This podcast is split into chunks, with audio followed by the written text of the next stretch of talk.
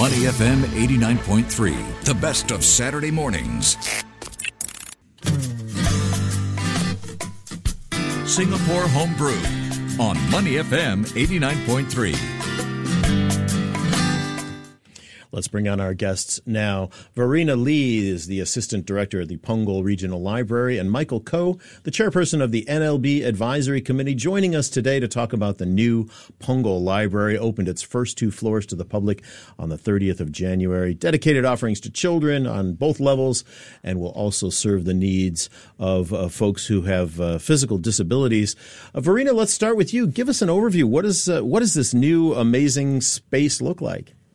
We have um, two big floors um, and just reserved entirely for children and young families. For the very young, we have the toy library. Mm. So we're not able to loan out toys, but you know we have toys for different kinds of them, all uh, smack in the middle um, on first floor, where children when they come in, they could all play the toys there. Yeah. And then we have uh, stories come alive room where we have floor and wall projections, all put onto the lovely walls. So you could come in and you get immersed in uh, storytelling um, that's projected on the screens. Wow. And on second floor, we have Spark Lab. Spark Lab is an entirely new uh, feature where we have brought in content from Smithsonian Institution from the Washington D.C. Oh, is that right? Yes. Wow. So um, they have brought in um, content from there, and what we are trying to do is uh, encourage everybody to be young engineers and young scientists, learning to solve problems from um, very young, to see what they could do with very simple um, equipment and, equi- simple materials where they could learn from scratch. Yeah. Then, sorry, mm, carry on. And lastly, we have a World and Nurse collection. sorry, quite a lot of things. so, um, World and Nurse collection is a collection that is also a first a first for National Library, where we are going to be bringing in books that uh, covers every country in the world. So wow. you could come in and you know you not you're not only exposed to stories, but you're exposed to stories and culture and information from every single country, all grouped into regions. So we have one for Oceania, one for Europe, one for Asia, one for Americas, and it's all there on level two. Just wonderful. I've been past the building. I haven't visited yet, but I will. It is a magnificent building. Just another example of why we have the greatest public library system in the world. Mm. I say that unashamedly. Mm. And now the new one at Punggol fantastic. You've introduced a range of new accessible features to cater to persons with disabilities. Michael, I know as you're part of the advisory committee, that's your area. Talk a little bit about these, what you've done to the library to accommodate folks with disabilities. And Michael, we are going to get to you and that comment in just a moment. But first, we have a very, very important announcement coming to you from the SCDF. So we're back here with uh, Michael Koh, of the chairperson of the NLB Advisory Committee, and Verena Lee, assistant director of the wonderful Punggol Regional Library. Michael, let's come back to you. As I was saying before, you're introducing a new range of accessible features to cater to persons with disabilities. It's wonderful. Tell us a bit about that. Well, you've just heard Verena and you've heard the passion in her voice. And mm-hmm. that really was the passion of the entire NLB team who was working on this project. Um, the vision was set, and I think NLB appointed a committee, uh, which I ch- had the honor of chairing, involving um, a, a, very uh, diverse and inclusive group of people uh, who actually had experience in different aspects of uh, looking after or working with uh, persons with disability. So we, we had that very strong starting point, and of course, uh, we worked together on many details.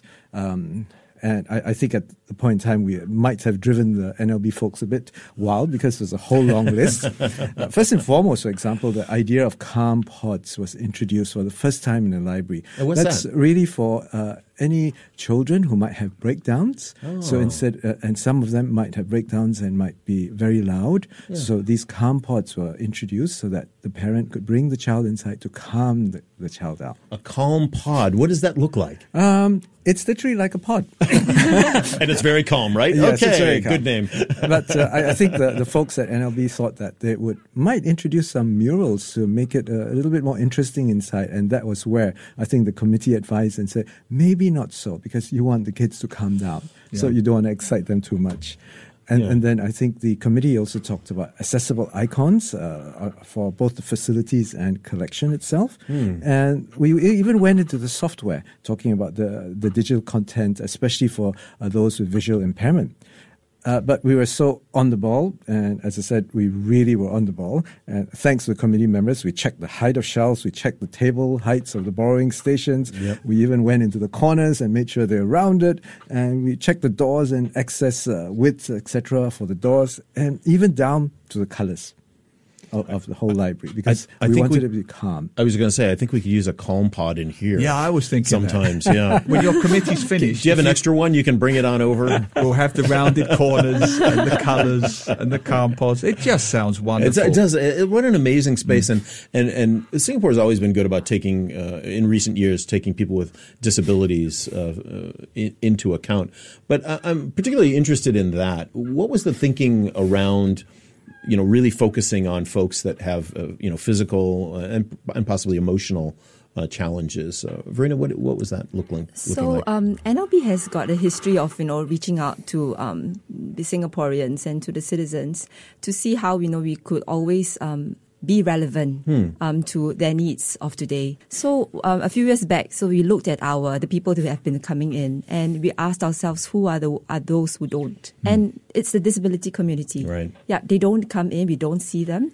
So we so then um, a few years back, then they, uh, they said let's let's let, try something out. We have Punggol Library. We know it's going to be big. Then why don't we use the space, capitalize on it, and see and dream big. See what needs to what Yeah. do we need to do. Let's try it out. But and essentially, uh, Punggol will be a mi- mega pilot. We're going to try out all these services. We're going to see what works, what doesn't work, what needs to be tweaked, and then we'll see how then we could offer this in the rest of the libraries as well. It's a great Awesome. location because Punggol is a relatively new town, mm. young families, as we know, so it's great. I want to know a little bit more about this accessible membership mm. because it ties in very nicely with what you were saying. Maybe Verena first, and then get Michael's take on what the accessible membership looks like from his perspective.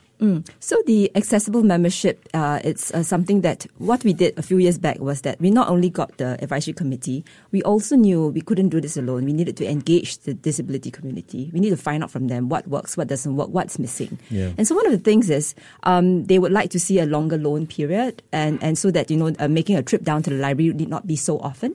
And also uh, they also like to see that you know, there are also some problems in maybe getting to the library or accessing um, finding the books that they need in the library space. So with that, we decided okay, let's try out this uh, accessible membership where we'll give you that we'll give you a longer loan period, and uh, we'll allow you to reserve items free of charge. So everybody else need to borrow uh, reserve an item for one dollar fifty seven cents yeah. um, for accessible members, free. Fantastic. Yes. Because Yeah. it's just that, isn't it? Accessibility is a, is difficult for these guys sometimes. Yeah. And by the time they get there, they can't get the book they want and so on and so on. It's just wonderful. Yeah, Michael, as you were uh, looking looking to um, you know lend guidance and your experience, uh, you you do a lot more than uh, just work with the library.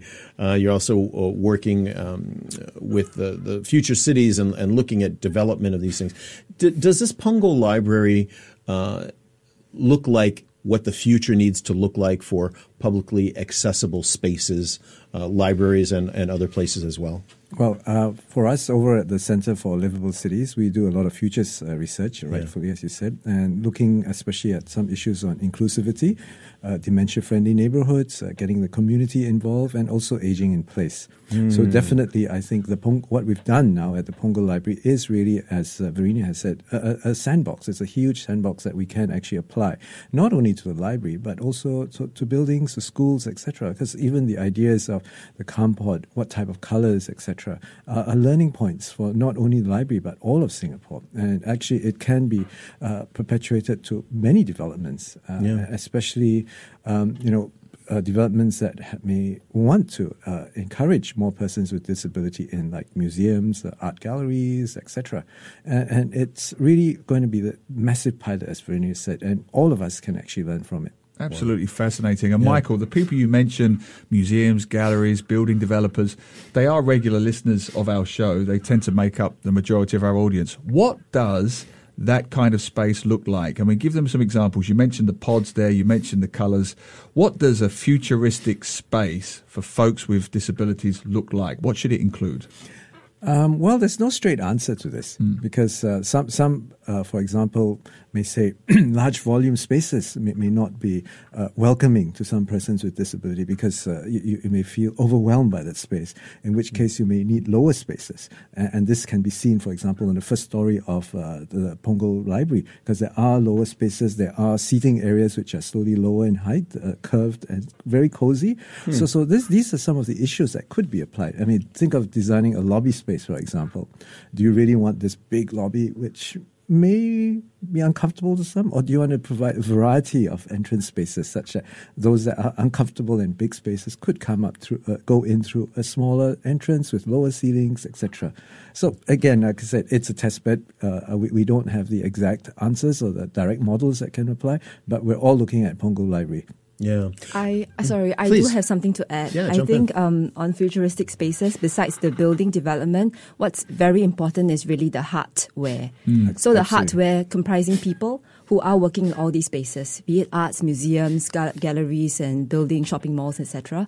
Mm. Um, part of the whole setting up of Punggol Library is really the training of the staff from from the cleaners down to the shelving staff to um, to myself to our our librarians all every single one of us needed to know and understand the needs of the person with disability in order to enable them to feel comfortable and hopefully they will come. Yeah. and here's a shout out to everybody who's listening. We are trained. So come and give us a chance. Oh, on that point what has been the feedback so far?